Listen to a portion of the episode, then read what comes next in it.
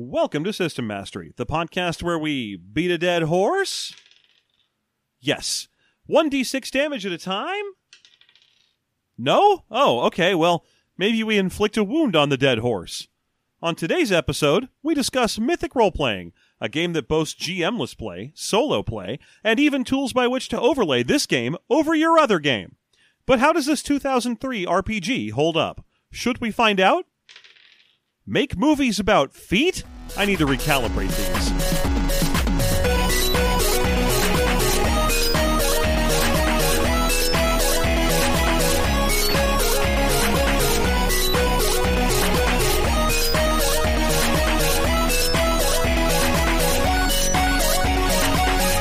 Hello and welcome back to System Mastery, the podcast where we do the things we always do.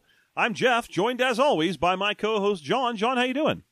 I'm all right. I'm getting some big flashbacks to a couple years ago. I know. I mean, this is this is more of a COVID precautionary scare than a real problem for at least for the two of us. Like, as far as my sister is concerned, things are not great, Bob. Nope, not My- great. My, my poor sister is visiting in town because of my father having some serious health issues, so she decided to come and visit and be supportive, and just brought COVID with her. Hooray! And she's staying with them at a really bad time to be staying there if you have COVID. Uh, and she can't go home now because she has COVID. And she uh, can't really be in their house. So they've kind of given her a bedroom that has a bathroom attached to it. And they've just sort of locked her in there like Cinderella. And she's taking extra work from home days until like, she gets negative. That's so great. Oh, it's the worst. And I've done my best to try and, you know, be supportive and help out. But she did take while she she was here, like the day before she got her COVID test, she took Sage to SeaWorld. Uh Mhm. they had a wonderful time and so we've been we've been testing Sage who was sick yesterday but is just perfectly fine today. But we've been testing her every day. She's coming up negative every day. I'm testing too, coming up negative. We think that the vaccines probably worked, but I don't want to come down with COVID or worse, give it to you five or six days before our big Gen Con event. Yeah, that's. I mean, that is gonna be a real shame if you know you can't go to Gen Con because of this. I would be sad because Right? then I Yeah. would have to do things by myself, and that would Yeah. make me sad. Yeah, I would. I mean, I assume you'd probably just cancel a few of the events if I'm not there, but but uh, hopefully we don't have to worry about it. So far, I have been the picture of perfect health, and Sage is already better. The very model of a modern major gentleman that doesn't have COVID. Yeah, I mean, I, I- shouldn't say I'm the picture of perfect health, all things considered. There are still a great deal of ridiculous things wrong with me. Indeed. The standard old man litany of concerns. It, yeah. Uh, you definitely aren't, you know, great, but you're fine. No, I, you know, uh, my lumbago got into my my sciatica last week, and and now I've got like fisherman's complaint in my left junction. But Yeah. besides that, I'm fine. you know, other than that, though, Hell, dude, I'm doing great. All things I've lost uh, as of this morning's weigh-in, I have lost 70 pounds. amazing. It's it's a what a time to be. So anyway, uh, rather than than bragging about my my uh, my terrifying weight loss, why don't we instead dis- uh, briefly discuss what the game is we'll be talking about today? Of course.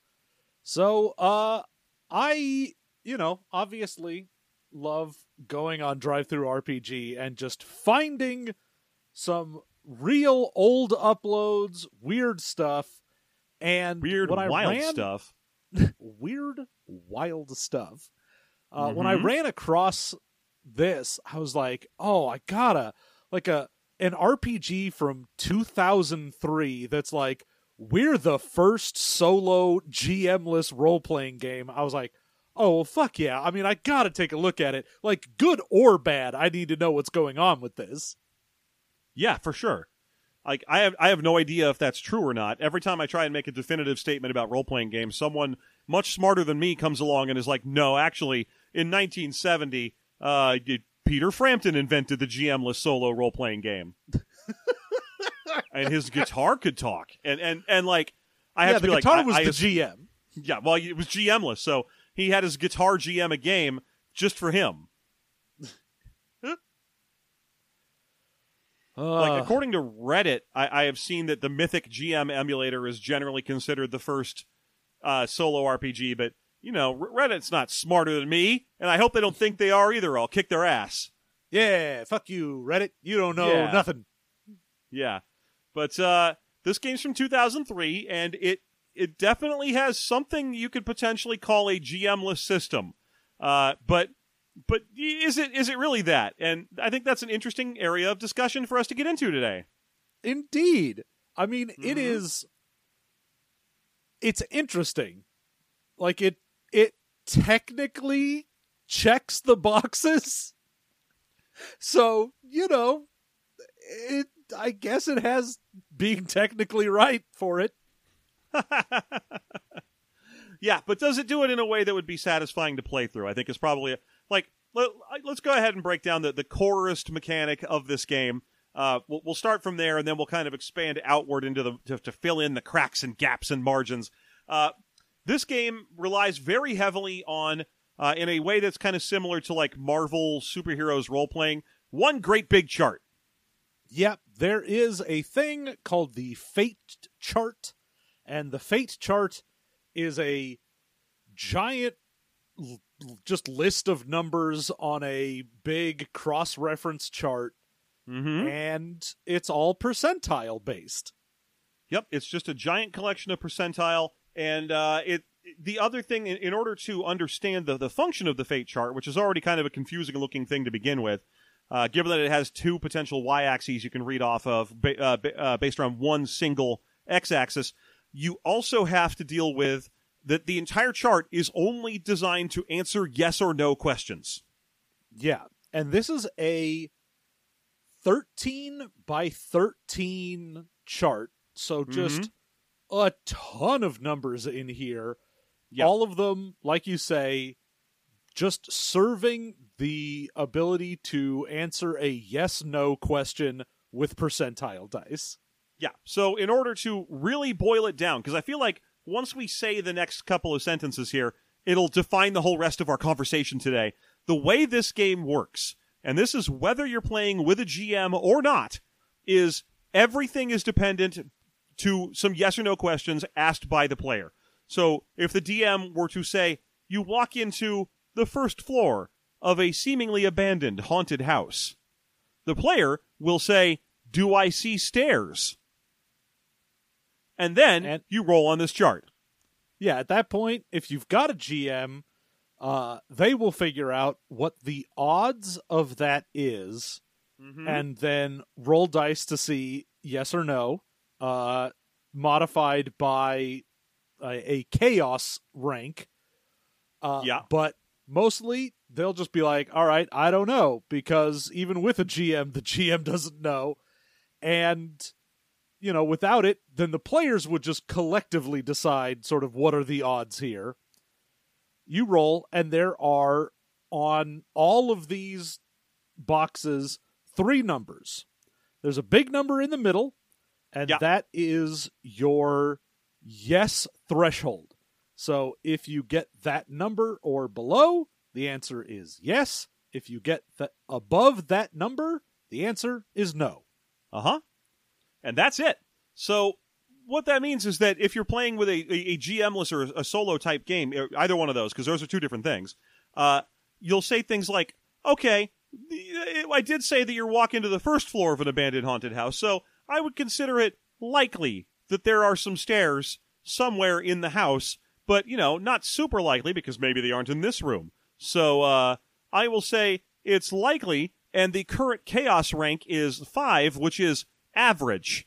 Therefore, I cross reference those two and find out that there is a 75% chance of stairs in this room. You roll 75% chance on percentile dice, and if you get below 75, yeah, there's some stairs in here. No? The answer is no. And rather than.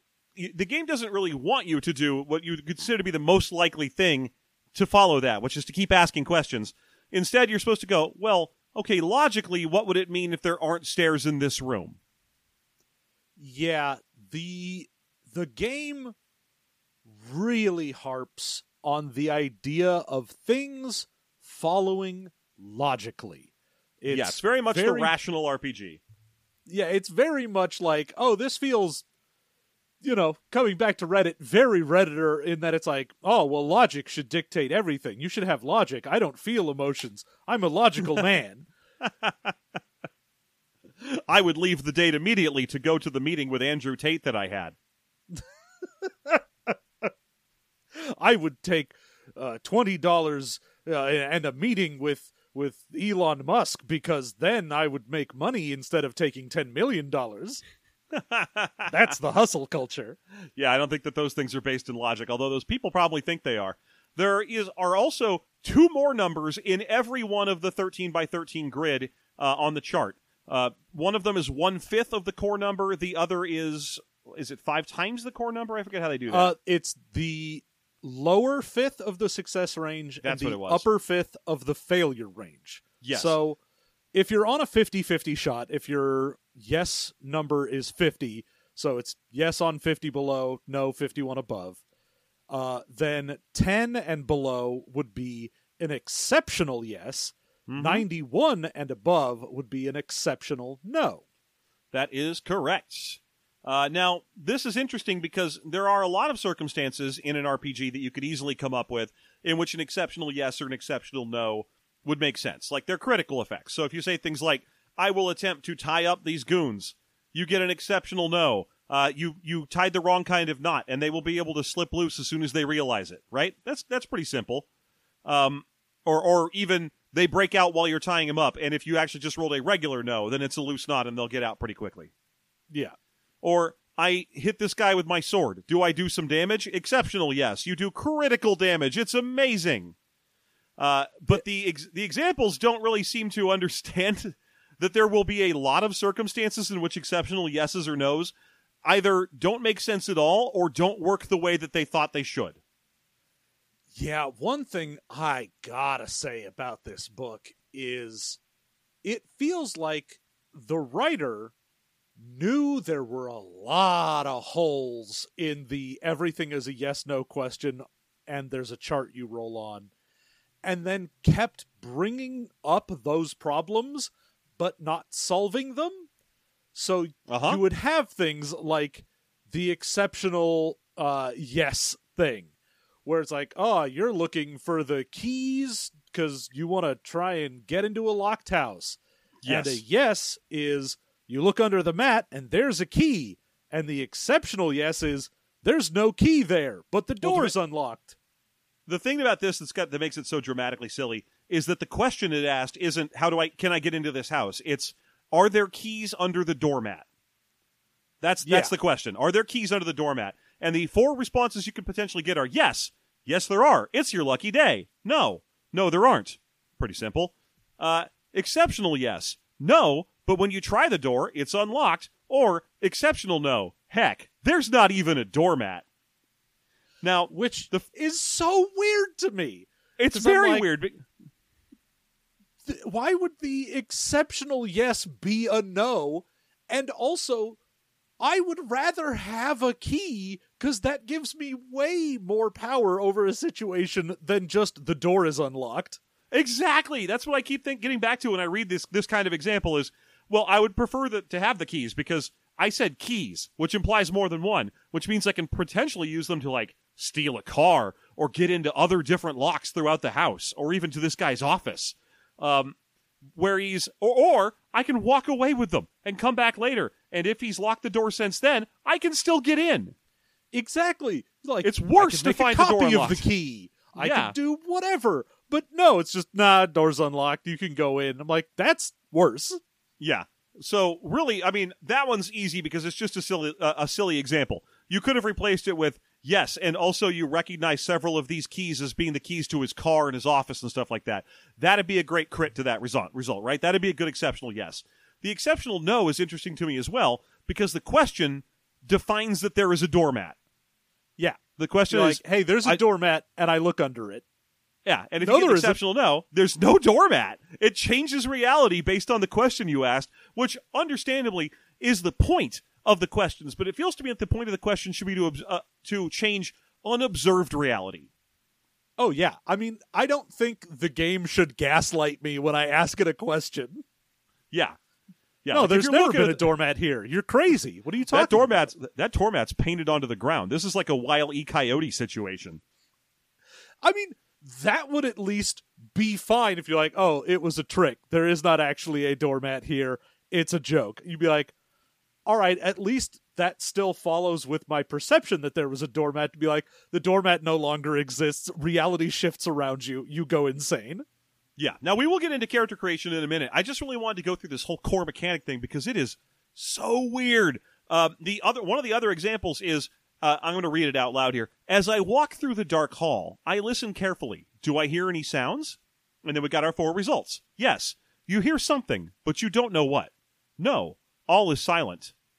Exceptional, yes. You hear something very loud, perhaps very sudden. It may take another question to figure out what it is. Exceptional, no. All is silent. There is no appropriate exceptional result, so this remains the same as a simple no. Good. I'm glad they recognize that. However, if you heard a sound, how did you hear a sound but not hear that it was very loud or sudden? Well, Like if you got if you got wasn't. a regular So what you're saying is the exceptional yes modifies the sound to be crazy loud and super sudden. But otherwise if you just hear a regular yes, you kind of hear just a low hum or something.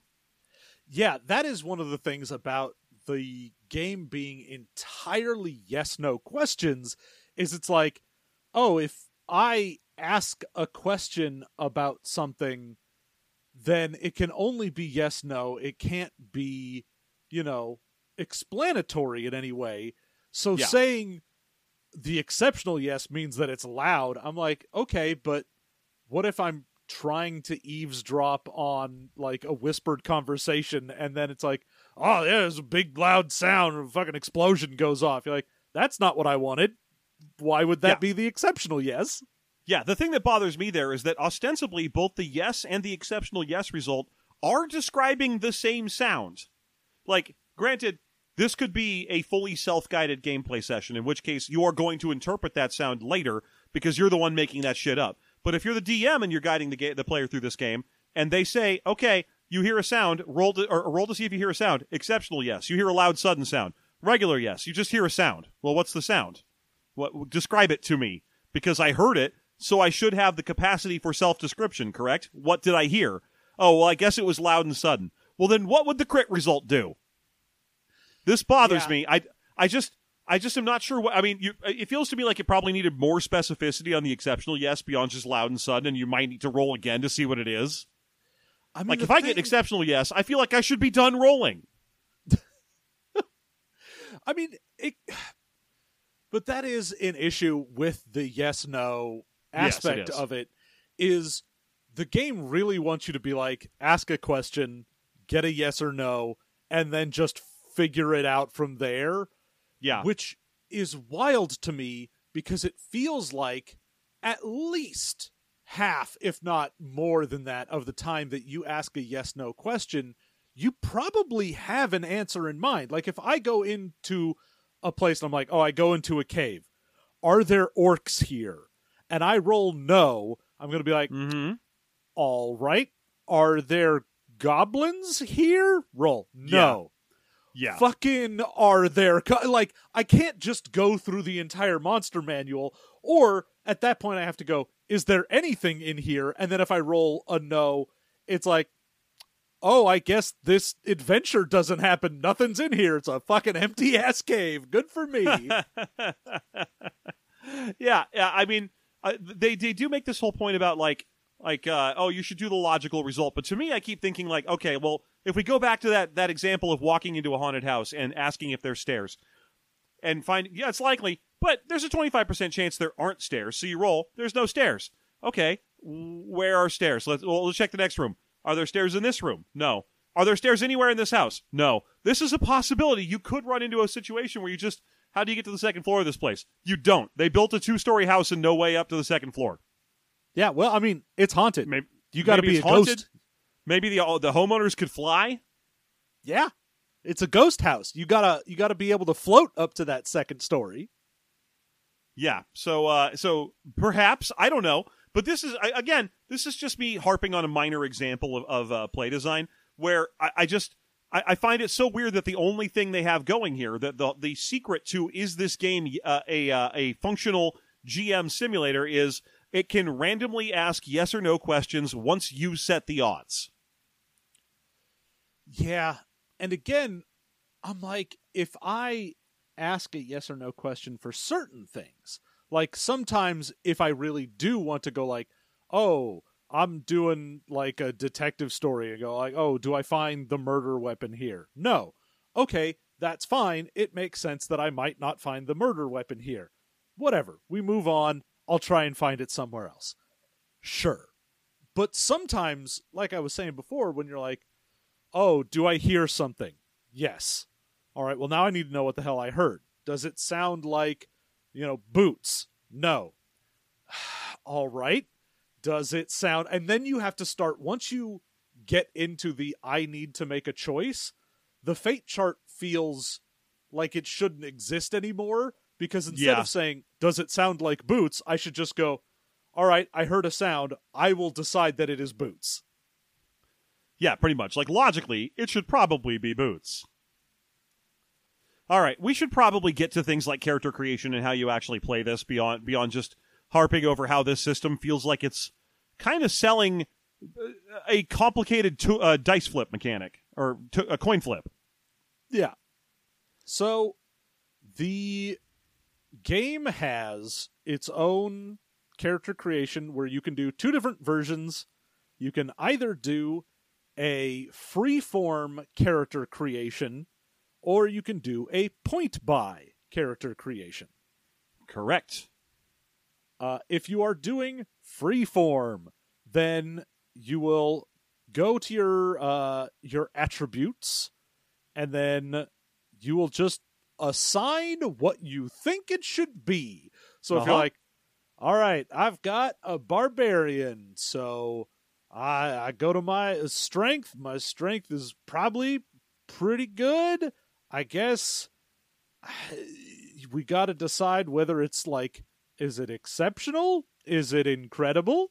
Is it Yeah. high? Oh, and of course, this game uses that model uh, where one of the axes on the big fate chart is just uh, words, just words. They don't they don't use numbers. Instead, they just go uh, from I think like weak, low, average, above average, high, exceptional, incredible, and it, like there's seven of them. Oh, And there's to- a lot because it also there, has yeah. minuscule on the low end and then awesome and superhuman on the high end. and both minuscule and superhuman just kind of scale off from there. So you can have things like superhuman two, superhuman three, superhuman four, um, and then mini- minuscule like plus two, minuscule plus three, and so on. exactly. So there's actually a ton of them. I am on the record regularly as not particularly caring for this because trying to internalize and memorize the difference between exceptional and incredible is annoying. Yeah, I mean, this is definitely a game where you're like, I mean, obviously, I'm going to have to have the fate chart up at all times. Yeah. There's no way you will ever remember all of the odds, all of the descriptions, everything like that. So it's going to be there. And at least on the fate chart, it does have like, if you have an above average stat and you are rolling against something with a low stat, here's your percentile chance. 85. yeah, it makes perfect sense. Yeah, like And that's it's not- fine. It's not that hard to tell most of the centers of the skill chart apart. Like the difference between average and above average is 5% pretty much across the board. And that, uh, uh, until you, I think you get, no, I'm wrong. It, it fluctuates. The difference between average and above average starts at 5% across the board, becomes 10, then becomes 15, then becomes 20, then becomes 10 again, and then eventually becomes the same. It's weird Yeah, uh, It's- in terms of numeric differences between them. And what's wild, what drives me the most crazy, is that towards the very back of this book, there's a section for how to like convert your existing game so it runs in this system instead, where it's like, hey, did you come from a game that had six stats that range from three to eighteen? Well, here's an easy conversion chart. If your stat is a ten or an eleven, it's average. And I'm like, first of all, thanks for telling me. I already knew that.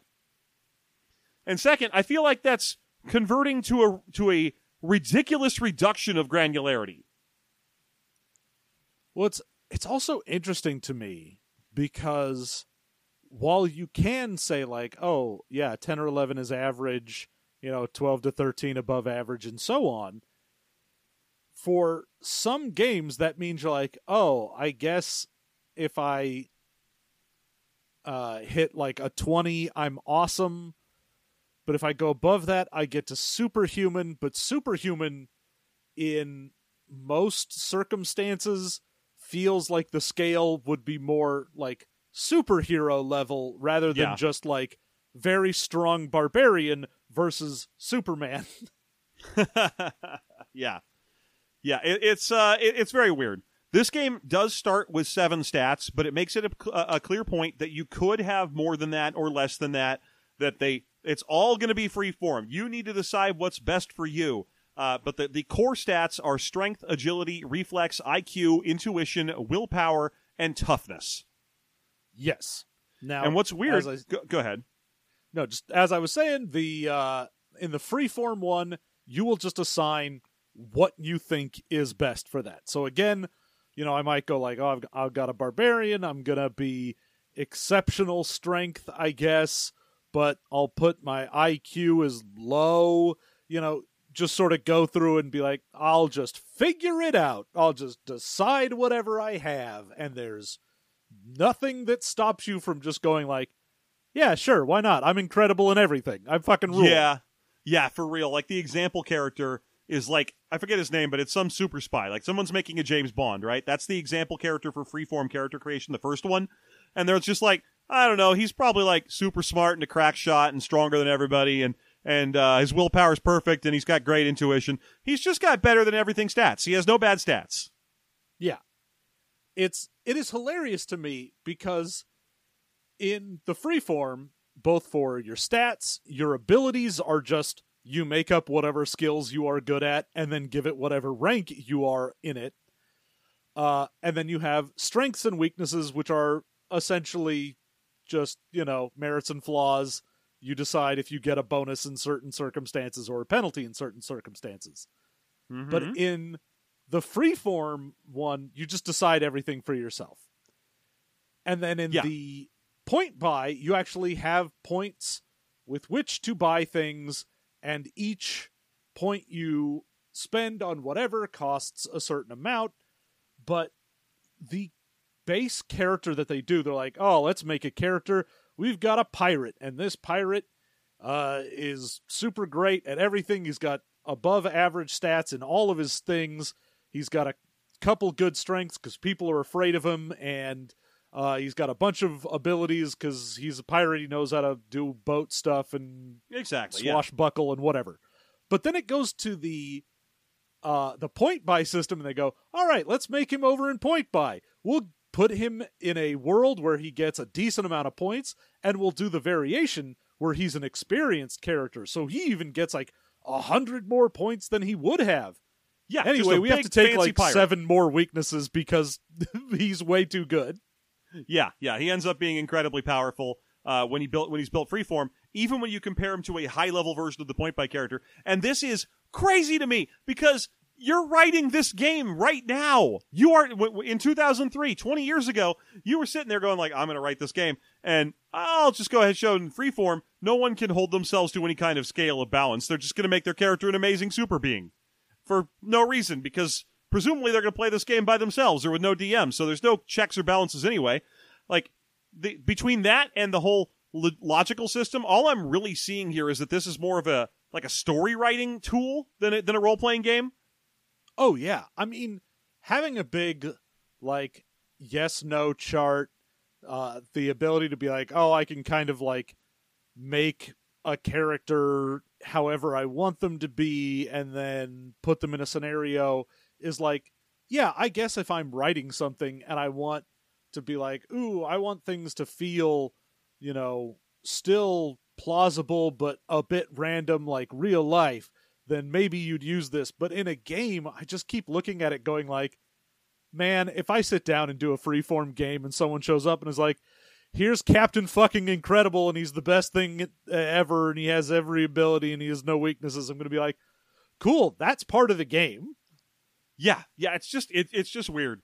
Uh, the other thing that's fun is that when you are building your character, whether you do this in uh, freeform or point buy, one of the stats is a substat, uh, just toughness.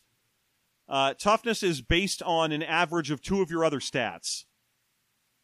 And I honestly do not remember how you calculate it because this game's not really about these stats. No, uh the I think in the uh free form you can just decide what your toughness is, but in point buy it becomes the average of your strength and willpower. Yes, that is correct. Uh, and toughness is more or, or yeah, toughness is more or less the one you use to calculate things like do I get knocked out? How much how much do I have to get hit in order to get knocked down or or, or uh, significantly injured? Yeah. So th- that's the point of that stat. And then the game goes into how you would add additional stats and how you would add additional points if you needed to do point buy with additional or with less stats, which is just, you know, add another another average amount of points to the calculation and and then uh, divide by the new number of stats there are. And it has a couple of examples, like astralness is the first example they suggest, which is basically how attuned you are to the magical plane around you if you're playing in a game where traveling between them is a regular thing. Yeah. Like if if you're like, "Oh, we're going to play in a game and it everyone, like literally everyone uh operates with some sort of ability or stat, just make that a core one." So, if you're like, "Yeah, this is a full game about psychics," then you could just have like, "All right, we can make like psychic power be a stat if you want to." Yeah, there's a much later example in the book where they do a what they're calling a generic fantasy game version, and they add a stat that is like social status that basically Yeah. controls like if you're noble born or common born or something. But it works exactly like the other stats. It's just that in that world, that's such an important detail that it needs its own stat. Which I don't know if it necessarily like like it does. It describes the the two of them. Their social status is commoner or highborn. They never get into how that works when it's done on a point buy system that runs between minuscule and superhuman. Yeah. Like they never convert it back over and go like, well, okay, fine, you're a commoner. Does that mean you have a low in that in that dot, that uh, range, or do you have commoner? Huh. Or does is it just average? Because most people would be commoners, right? Like the vast majority think, of people. yeah. So be, so that would probably be average. Uh, who knows? They they didn't bother to, to to think about their own system when they wrote that example. also one of my favorite things looking at it just you know doing the math on stuff is if you are doing a real world uh point buy system you get 30 points for your attributes getting an average in a stat is 5 you have 6 Uh-huh. stats that you buy and one that's derived so you could have average in everything but to be above average costs 10 points which means if you want to be above average, you basically have to have everything else below average just to eke enough points to be above average at one thing. You Now, know, just like in real life. like ostensibly, you're supposed to fix that by taking weaknesses. Uh, you, you can take weaknesses by, and the way this game works is similar. Again, the reason I brought it up early on to uh, Marvel superheroes role playing is you you get rank shifts. So if Yeah. you have if you have a uh, you, you say like, oh well, my character gets dizzy and heights easily, so I will get a huge amount of bonus points for saying that I take minus two rank shifts to all of my my statistics if I'm above a certain height and I'm like on foot or something. So if I'm in an airplane, it doesn't, or, or I can't see outside anyway, then my fear of heights doesn't trigger and it doesn't matter. But if I can and it's like under my control, then even if I have an above average, I'm rolling at a below average Yeah. when I'm in heights because and in exchange for that you get some points. Or you can take ones that are far more specific than that. Like, oh well, I'm I'm trained in swords, but I'm bad with two-handed swords. So I have a one hand uh, or a one rank shift if I have to use a two-handed sword. Mm-hmm. Because of course the game also has skills. Yeah. And again, the skills are just instead of, you know, oh, freeform is you pick whatever and then point buy is you point buy the skills, they're still just goofy make 'em ups. Like there are no set skills for anything. They're Yeah. just like, oh, if you're overlaying mythic role playing on some other game, use their skill list. If not, just decide whatever your character has. you know, just say fucking you've got swashbuckling at a three and boating at a, I don't know, above average or whatever the fuck. Yeah, exactly. So uh, it, it's I mean it's mostly so you can granulate your skills, but really it's so you can create a bunch of skills, and then once you've spent way more points than you have, go through all those skills and add weird weaknesses to them that, that you hope won't come up very often to generate enough points to justify your stats. It's also weird because it definitely feels like, God, you would have to have everyone really sit down and essentially come up with a list of skills already anyway because the point buy, like is just for the rank of it because if i sit down and i'm like oh we're playing you know a pulp game and me and someone else are both inventors and i decide i've got you know an exceptional in just weird science but then the other person was like well i've got a high in mechanical science and then a, an above average in electrical science like you have to have everyone be on board. So you Yeah, you may do. as well have a list of skills that you're going from anyway. Because if you're just making it up, someone else could go, "Yeah, I've got uh, an exceptional in fighting," where someone else is like, "Oh, well, I took melee and shooting pistols and shooting rifles." Right, yeah. So presumably that's a job for the DM, and if you're playing in a DM-less multi-person game, then you're going to try and solve that by having a lot of pre-game discussions, which this game thankfully does say, say is a regular thing that you need to deal with. Yeah, Like you do need to lay out what the overall power scale of the world is, what things are like there, what kind of characters you want to play, what the genre is. Yeah, you should probably build a list of skills. Heck, a huge portion of this book is given over to these kind of like once you roll a skill, little subchart things that you populate with, uh, so you'll remember how skills work in your game uh, as you go through it over time. yeah, because everything really is just sort of improv in the moment for most of the way this works. They're like, all right, well, if you're in a fantasy setting and someone's like, I'm going to be a wizard, this doesn't have spells that are set in it, there's no rules for casting. So the second that player decides, all right, I'm going to cast a spell, how does that work? You have to like get a little sheet of paper and write down how casting spells work so that it is internally consistent in that game. Yes. And this is one also one of my other favorite examples they have in the book, just because it's kind of a funny concept. Is they're like, all right, say you have a skill in your game that's going to come up either very, very often or more than once, even. You should probably use one of these sort of question charts to track it so that each time the skill comes up, you can modify it based on previous rolls or new information about the functionality of it, and eventually have a uh, a single, easy to look at reference chart for when that skill comes up. And the example they use is the ta- the tale of the character Hurricane Halley, an archaeologist trekking through the dense jungles of South America. Right? Okay, no problem. Uh, she is driving around in a jeep and it breaks down, and so she has to fix it. And so we go through the process with the first time. Uh, the question is, is the broken vehicle repaired? So she attempts to fix the vehicle. Uh, however, she does that, probably some combination of uh, her intelligence or her manual dexterity and any skills she has for, for auto repair. There's a note. This is just for cars. You can only use this to fix broken cars. You can't use it to fix broken cruise ships. Uh, acting ra- rank, it, it, you say that it's her mechanical repairability. Difficulty rank, and abstract estimation of the extent of the vehicle's damage. Yeah. So anytime you would do anything, you have to give if it doesn't have stats to begin with, like it's not a person, then you have to just go, all right, uh, this truck is very fucked up, so let's say it has exceptional damage, and that's what you'd be rolling against.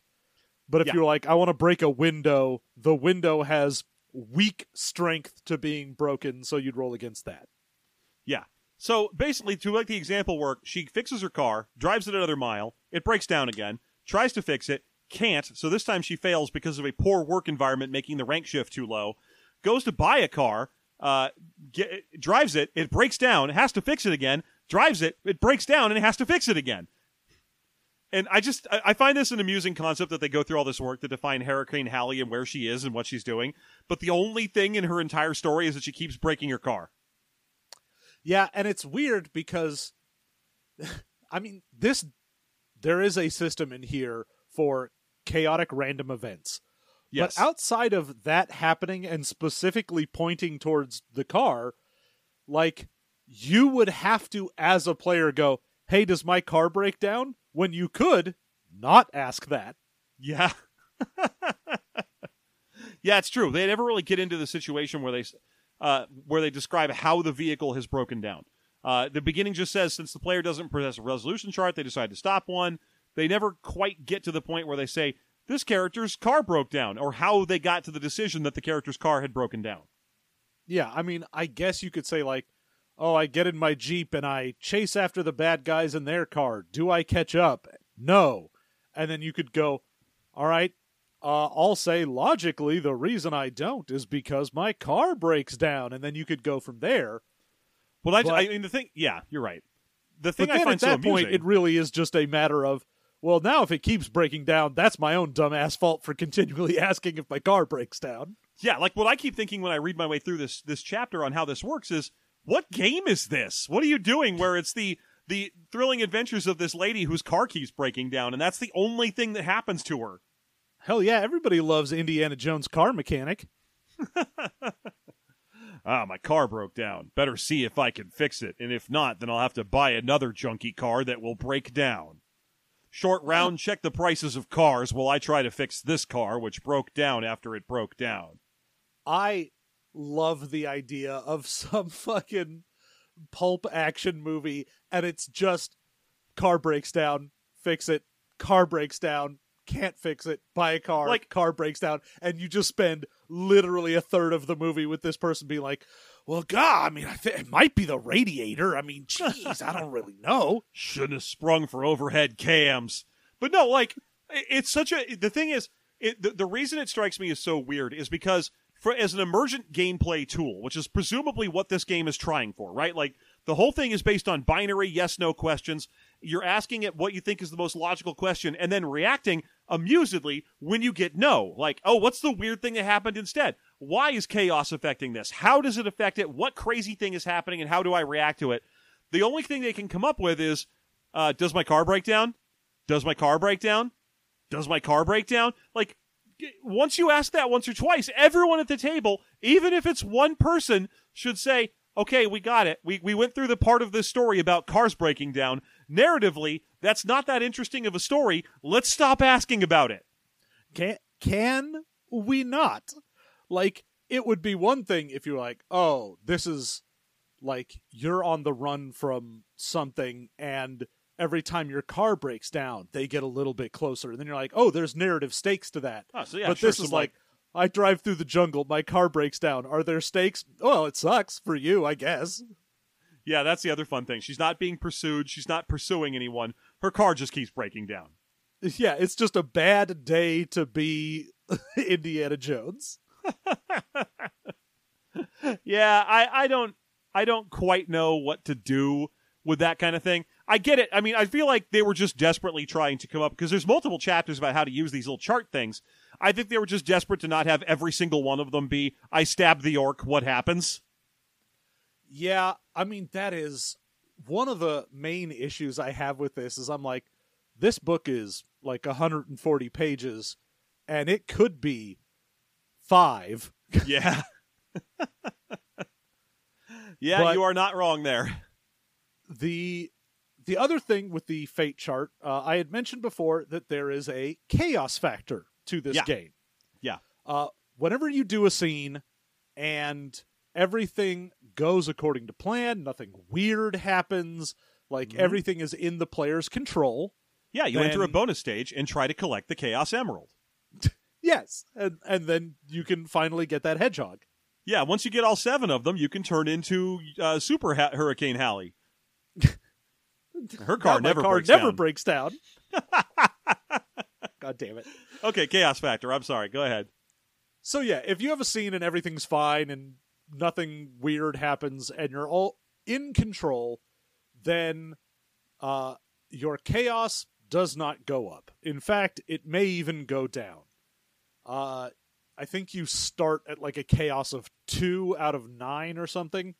Uh, yeah, Chaos 5 is the average Chaos, uh, but I think you do start with lower than average Chaos in most sessions, uh, situations. Yeah. But anytime there's anything happens in a scene that is unexpected, which generally means if you get into a fight, if you get surprised by something, anything crazy happens, then you'll end up bumping your chaos up. Now, this does a couple things. One, it makes it far more likely the higher your chaos is that the answer to any question you ask is yes. Yeah.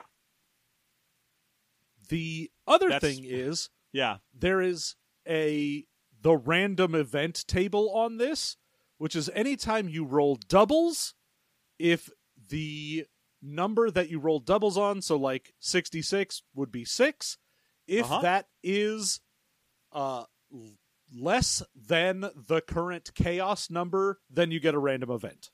Uh huh. Oh boy, the random event chart. The random event chart is wild and maybe my favorite thing in this.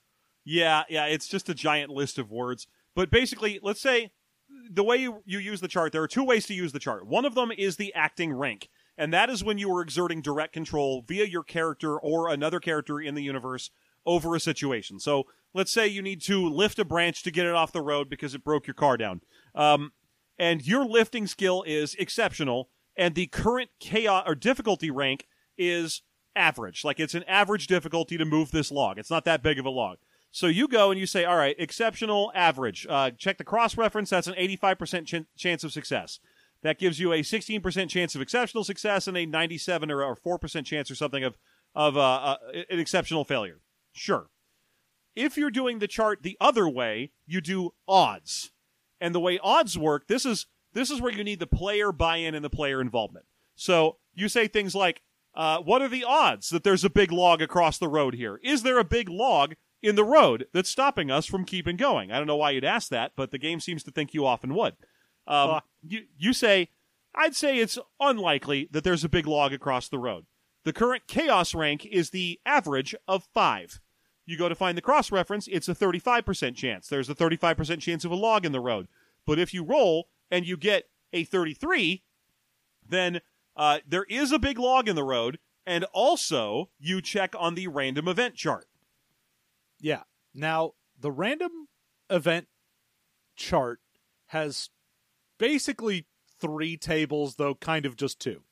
Yes. One is a percentile roll to see what type of event is happening. So it can be Uh-huh. uh like a remote event. So something happens away from the players, you pretty much just get to either like have that oh we check in and see what's going on with the villains or something happen and you stumble across it but the event happened before you ever got there Yeah. uh, and then you can have things that are like something good happens to a PC, something bad happens to them. Something good happens to an NPC, something bad happens to them. Uh, Yeah. you can Effectively, move, it gets much more uh, narrative from here. yeah. So you can move toward a thread, which is you know any of your plot points, or move away from a thread, so it's harder to get to a plot point. There's a lot of stuff on the event table, and that just gives you a general idea of what is this random event focused on. Yes, exactly. It's it's pretty fun, but it's pretty it's basically very much a narrative control system. For example, if you say things like close a thread, then you say, "Hey, this random event is ending one of the plot threads of our story. We're going to figure out how it does that, but at the end of this random event, that thread is done. Whether it means that the villain we were capturing has been or, we were chasing has been caught or died or it, for whatever reason that story is over now. Moving away from a thread doesn't mean the story's over. It just means you move towards a different story instead. Uh, moving toward a thread is, as far as I can tell, identical to moving away from a thread because it doesn't define the thread, which still means you're moving towards a thread Well- and away from another thread, both of which needed to be defined by you, the players. Well, no, because both of them are basically like you would already have a thread at this point. Threads would That's be true, like, yeah. What the I thing am trying to find the Necronomicon would be Yeah. a thread. Moving toward it would be like, oh, you get a clue that maybe Miskatonic University has a copy. Moving away would be, oh, you heard that Miskatonic had a copy, but they've lent it out. You don't know who has it anymore. Right. Yeah, you're absolutely right. I'd forgotten that technically when you're rolling, you are rolling about a thread of events, something that's happening, and it will move you towards or away from that thread. Yes. Uh, once you once you determine which one of these things you're going to be doing, whether it be a, a NPC positive or negative or whatever, you then go to these two other giant charts, each of which is one of them is just 100 verbs, and the other is or not even verbs, uh, just words. Uh, basically, 100 actions and 100 subjects. yeah. So you'll roll and you'll get something like kill failure or increase magic. I will persecute death. I will truce good. I will overindulge weather. I have an intolerance to exterior factors. Yeah, it's just um, it's just a, a propose rumors. It's just weird. Um, it, it basically it does say, hey, we know right off the bat that these seem like they may be kind of hard to apply to something.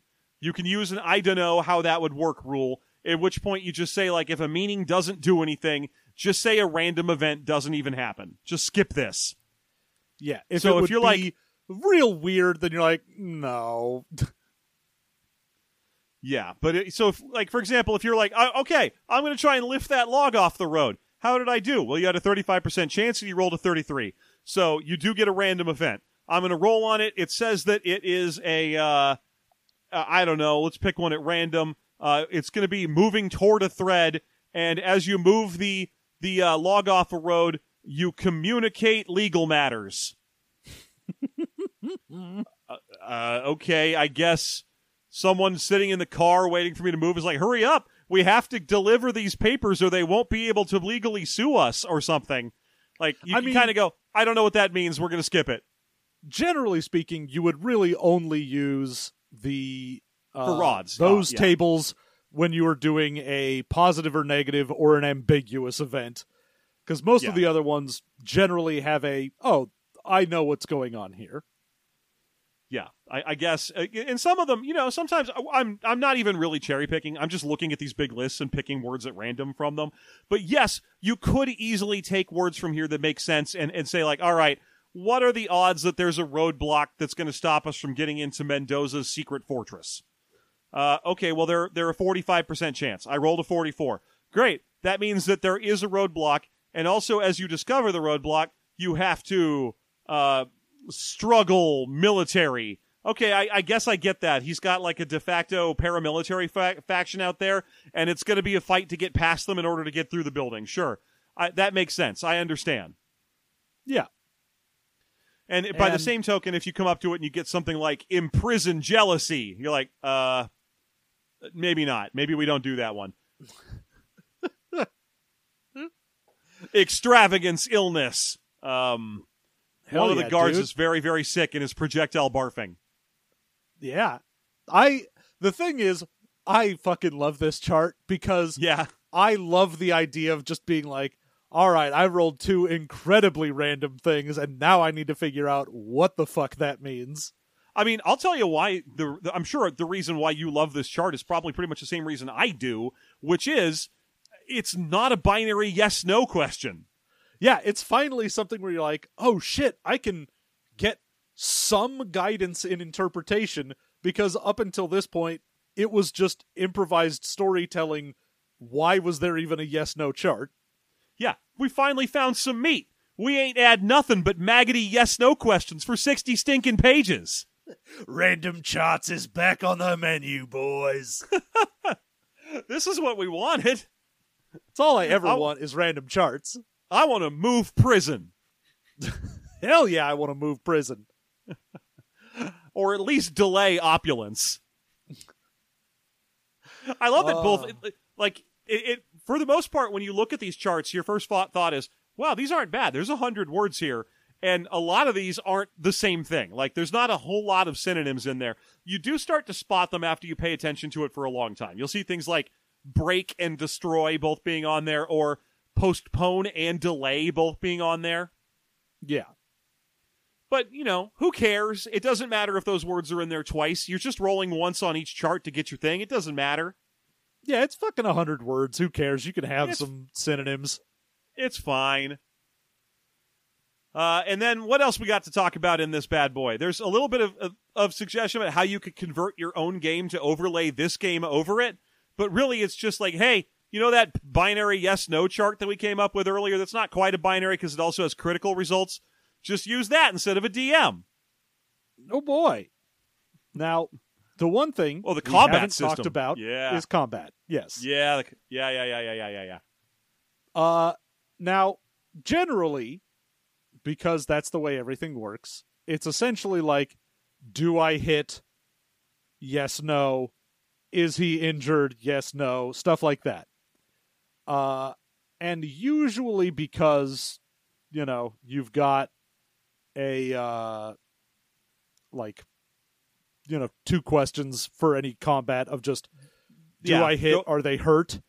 we It's hadn't talked about, yeah we hadn't talked about that quite yet but as a quick aside the game suggests that you never go further than like two questions deep on something before you just figure it out for a number of reasons Yeah, because you know, if you keep getting no's and you keep trying more and more suggestions, they're like, "Look, man, just fucking make something up. If you've gotten two no's, just decide." yeah and also to stop players from doing things like uh, i stab the orc. Do i knock his weapon out of his hand? No. Do i cause his hand to be useless so that weapon doesn't work? No. Do i stab him with his own weapon so it's stuck in him? No. It's it to stop them from just asking questions until they get a yes. Yeah. Uh, although the game also has a, a yeah, we understand that yes is more likely the higher the chaos is. Please do not phrase questions such that you will get yeses all the time. Yeah. Also, please don't do a thing so that, uh, like, the first thing I thought of when I was reading it was like, I'm just going to give my character a ridiculously high specialty in not being knocked down or moved, like forcibly moved in combat. And then whenever I have to ask, what does the orc do to me? I'm never going to say, does the orc attack me? I'm always going to start with, does that orc want to shove me? Does he want to push me around? Well, he will. Well, he will. No, no, he does not. okay does he want to try and knock me to the ground you know that that kind of thing but you know that's because i'm a min-maxer even in a game where it doesn't make even a lick of fucking sense Oh yeah, because the game even goes, yeah, if you want to, you could go, hey, does my character win combat? yes you can you can start with that Yeah, there's a bunch of skeletons. Do I beat them all? Yes. Great. Fucking Yeah, moving and, on. and that's fine if the story you're telling isn't granular skeleton combat then sure you can always end a combat by being like are we obviously the superior force here and therefore do we win and that's Yeah. that's a-okay and fine it doesn't want you to ask questions like is there a big pot of gold on the sidewalk Yeah.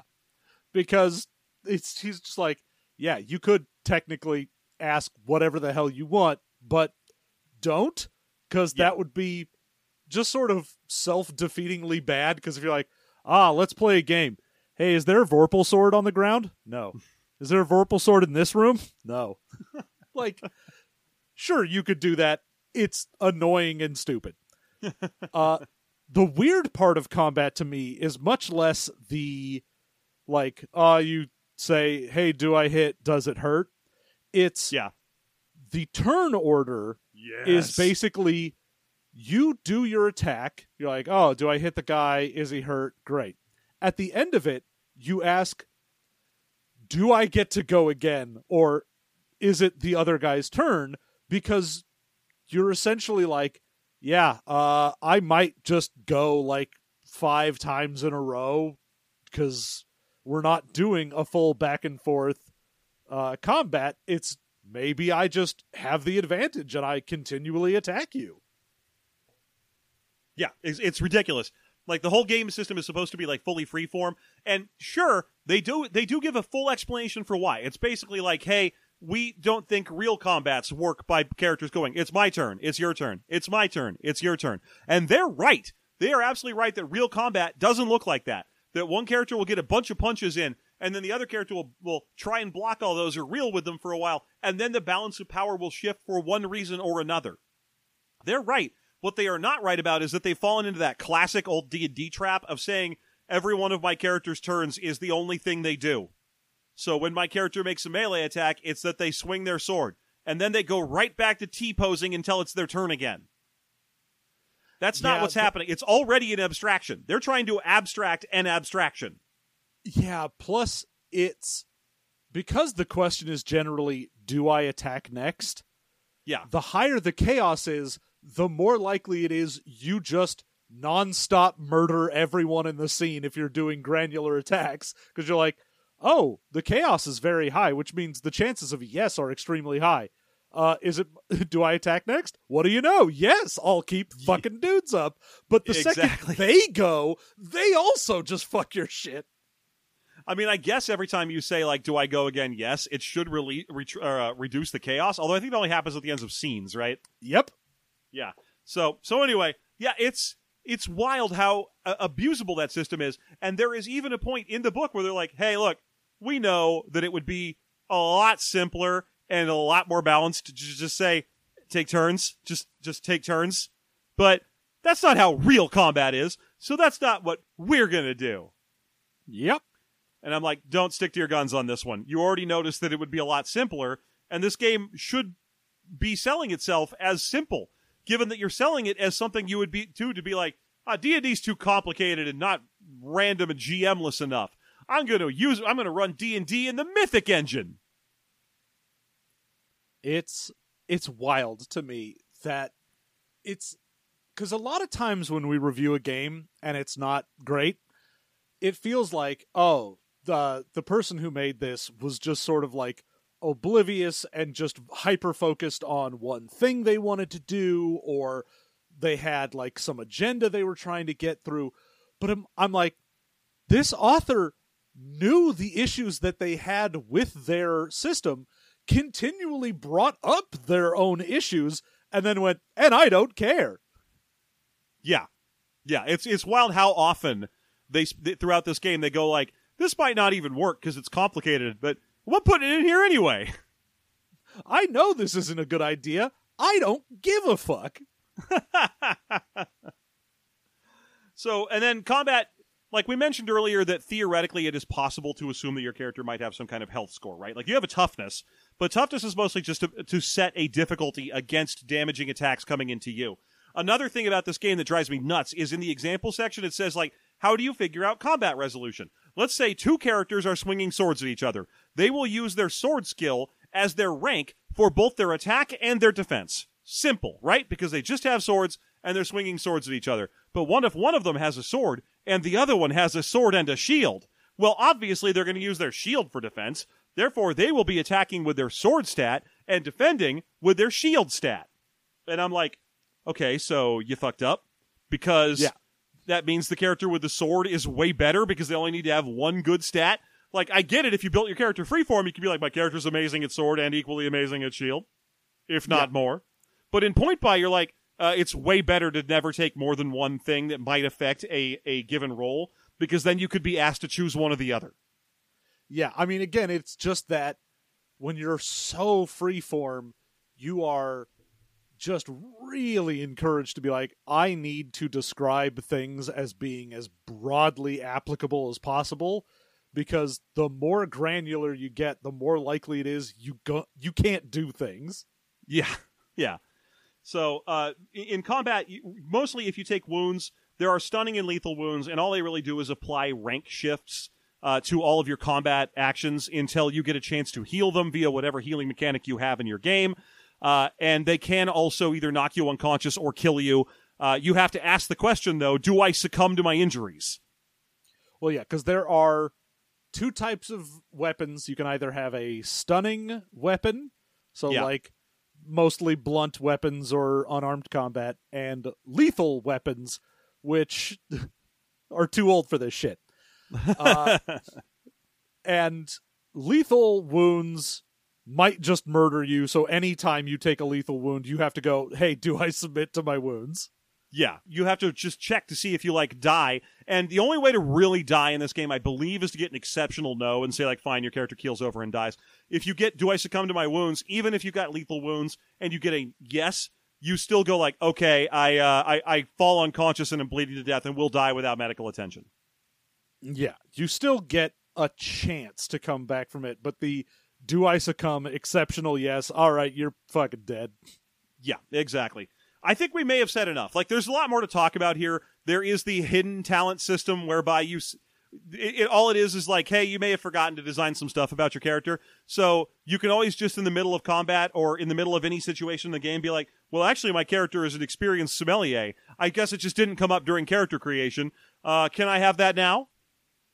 Yeah, and again, for freeform, you can just do that. If you're point buy, you're like, oh, you'd better have left some points left over to have done that.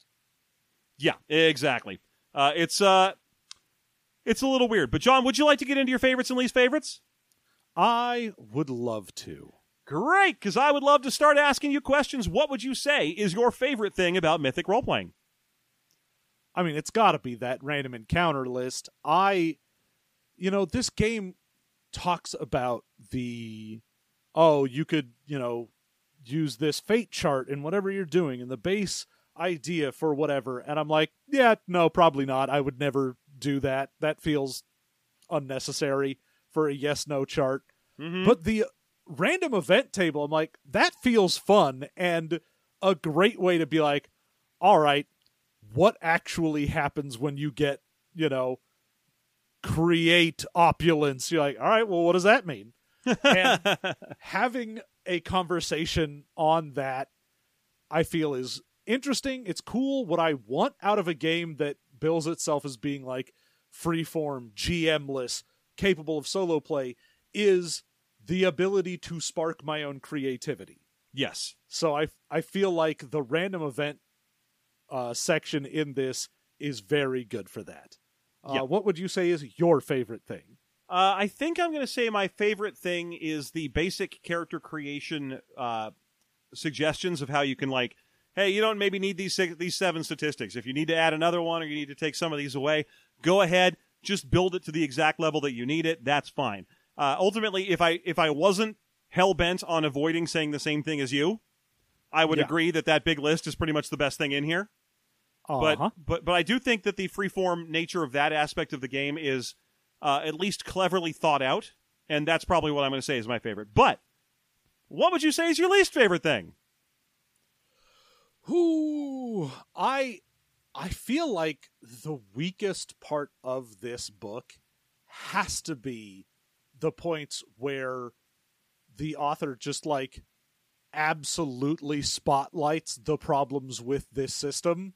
Mm-hmm. So like the whole I would say the worst thing in this is the freeform point buy character where it's like in freeform you can do whatever and just make a character that's far too powerful as exampled here when I show you trying to make it in point buy and can't. Yeah, Like you're the one writing this, yeah, just make it the same. yeah. It's so weird, right? Like, how come they, they didn't realize writing this book? They're like, oh, that we're making ourselves look bad. Like our our writing description is is is failing us as we do it.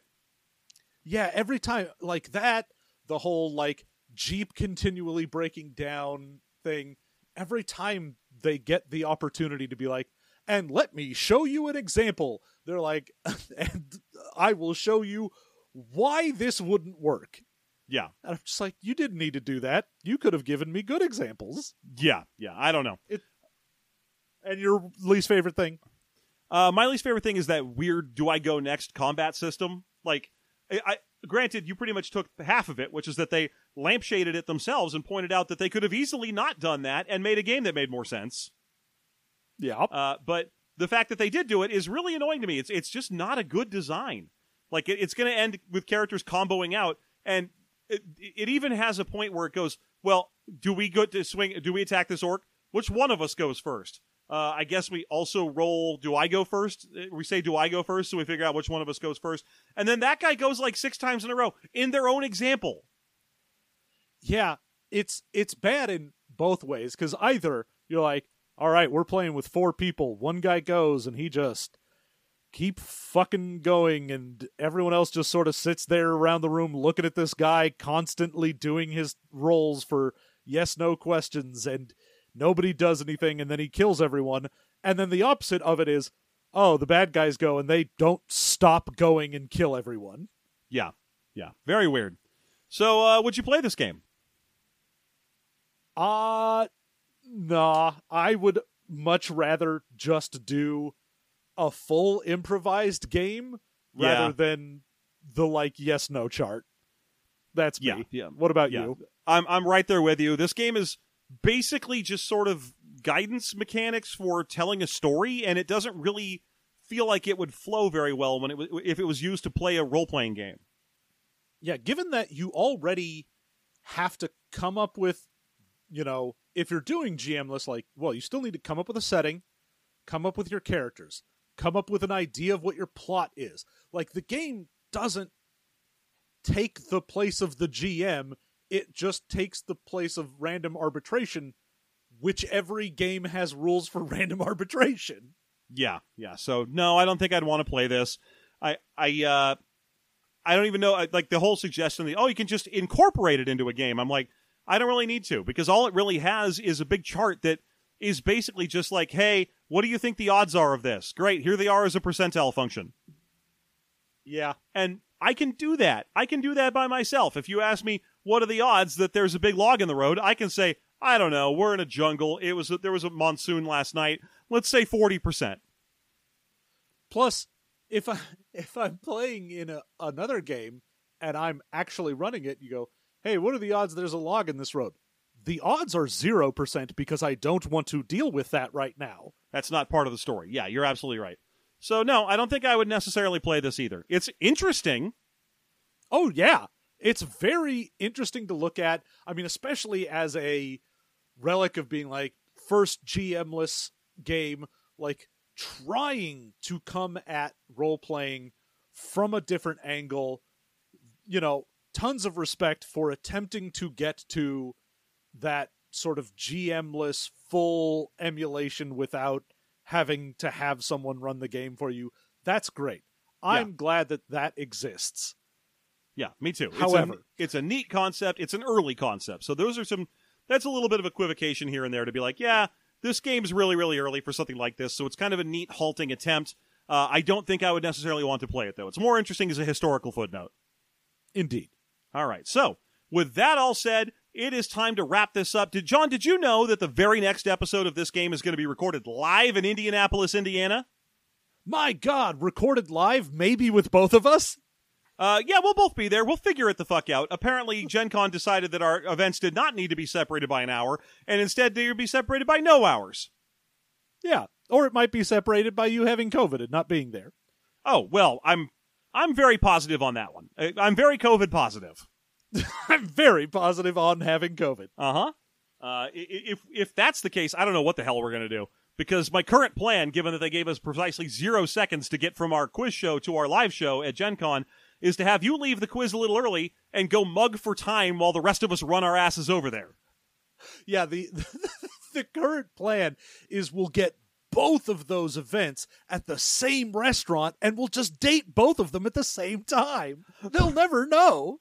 But if he's there and we're hosting the show here, oh boy. Yeah, okay. So, uh, but next episode of this show is going to be recorded live at Gen Con. And uh, unlike usual, we can actually tell you what it's going to be. It's going to be the Bullwinkle and Rocky party role playing game.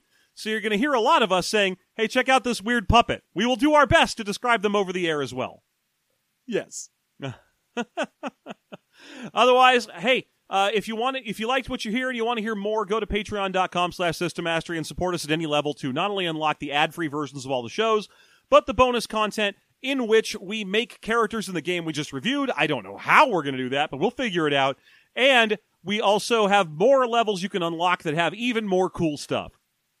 That's right. So much bonus content.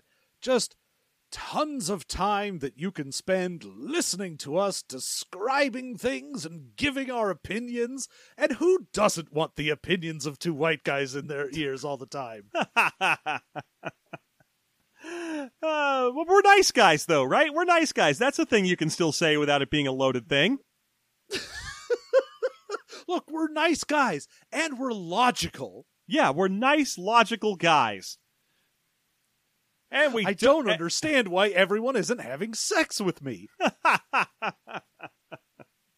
and we're neutral on the whole pronouns thing. We just don't have any. That that's neutral, right? Oh, Christ. I'm, all of that was kidding. Um, uh, please, please, please be aware. Uh, otherwise, thank you so much for listening. We'll be at patreon.com slash system mastery if you're looking for more. And until such time as we see you again, have a good one.